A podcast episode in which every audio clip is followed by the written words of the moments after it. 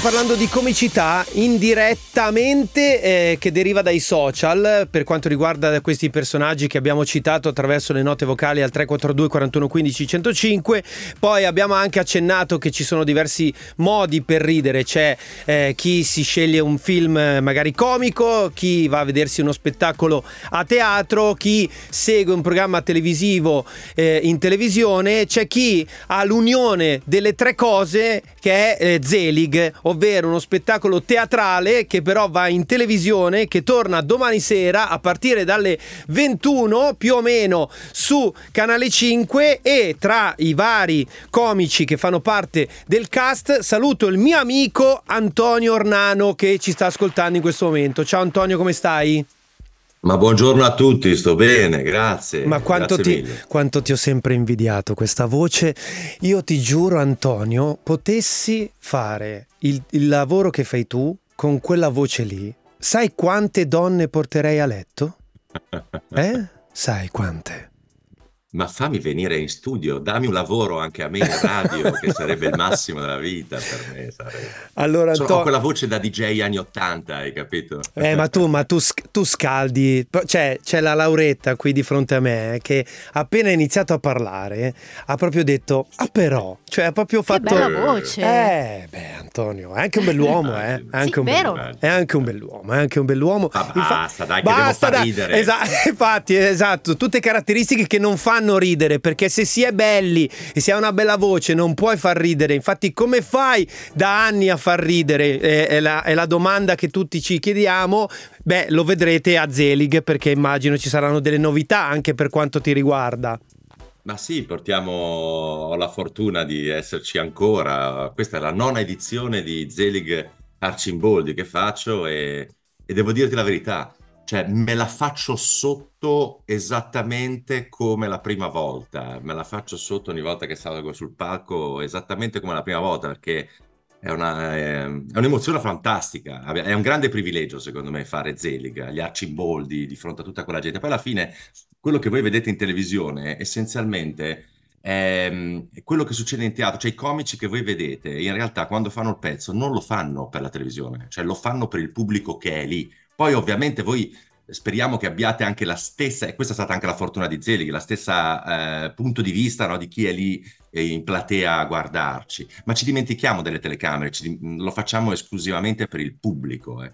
Questo è fondamentale che è quello che dicevo prima, nel senso che si può andare a teatro eh, per uno spettacolo comico, si può seguirlo in televisione, in questo caso è il connubio perché voi li avete di fronte gli spettatori, adesso eh, capita a volte che si ha il feeling no, del pubblico se una battuta è entrata in un modo, se è entrata in un altro modo, si ha il esatto. modo di riprendersi o di eh, enfatizzare ancora di più una cosa, che sono esatto. dei meccanismi tipici di chi fa teatro e c'ha il pubblico davanti ed è tra virgolette più difficile. Infatti la domanda che ti volevo fare adesso non voglio fare il pippone, ma vai, ci vai. sono sui social, no?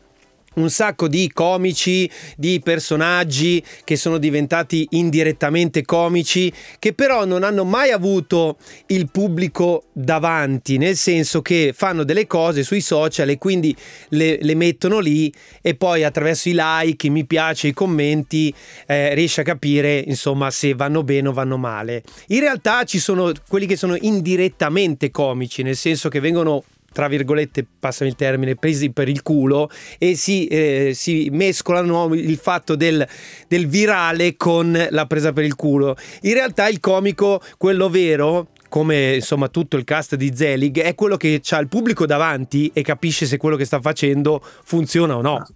Ma sai, ci sono tanti. Eh, eh, noi parliamo un conto parlare secondo me di comici, un conto di parlare di, eh, eh parlare di risate. No? Ci sono tanti modi di ridere. Io rido tantissimo quando vedo certi filmati di scherzi, ma anche, non so, di gatti che vanno, vanno fuori di testa, eh, di, di, meravigliosi imbecilli che fanno filmati eh, sui social. A me fanno impazzire da ridere, ci mancherebbe altro. Poi, ovviamente, c'è un altro modo di far ridere che è anche quello di stare sul palco. Sono tutti dei mezzi che noi utilizziamo. Tu utilizzi perfettamente la radio, io spero di essere in grado di eh, saper stare su un palcoscenico. C'è chi sa usare molto bene i social, eh, non è detto che si possa passare, non si possa passare da un mezzo all'altro, però bisogna conoscerli e bisogna sperimentarli ovviamente. Ehm, io ho molta meno esperienza sui social di tanti ragazzi che fanno milionate di visualizzazioni e loro magari hanno meno esperienza di ore su palco eh, che ti aiutano a, ad avere una sensibilità sul pubblico. Il saggio,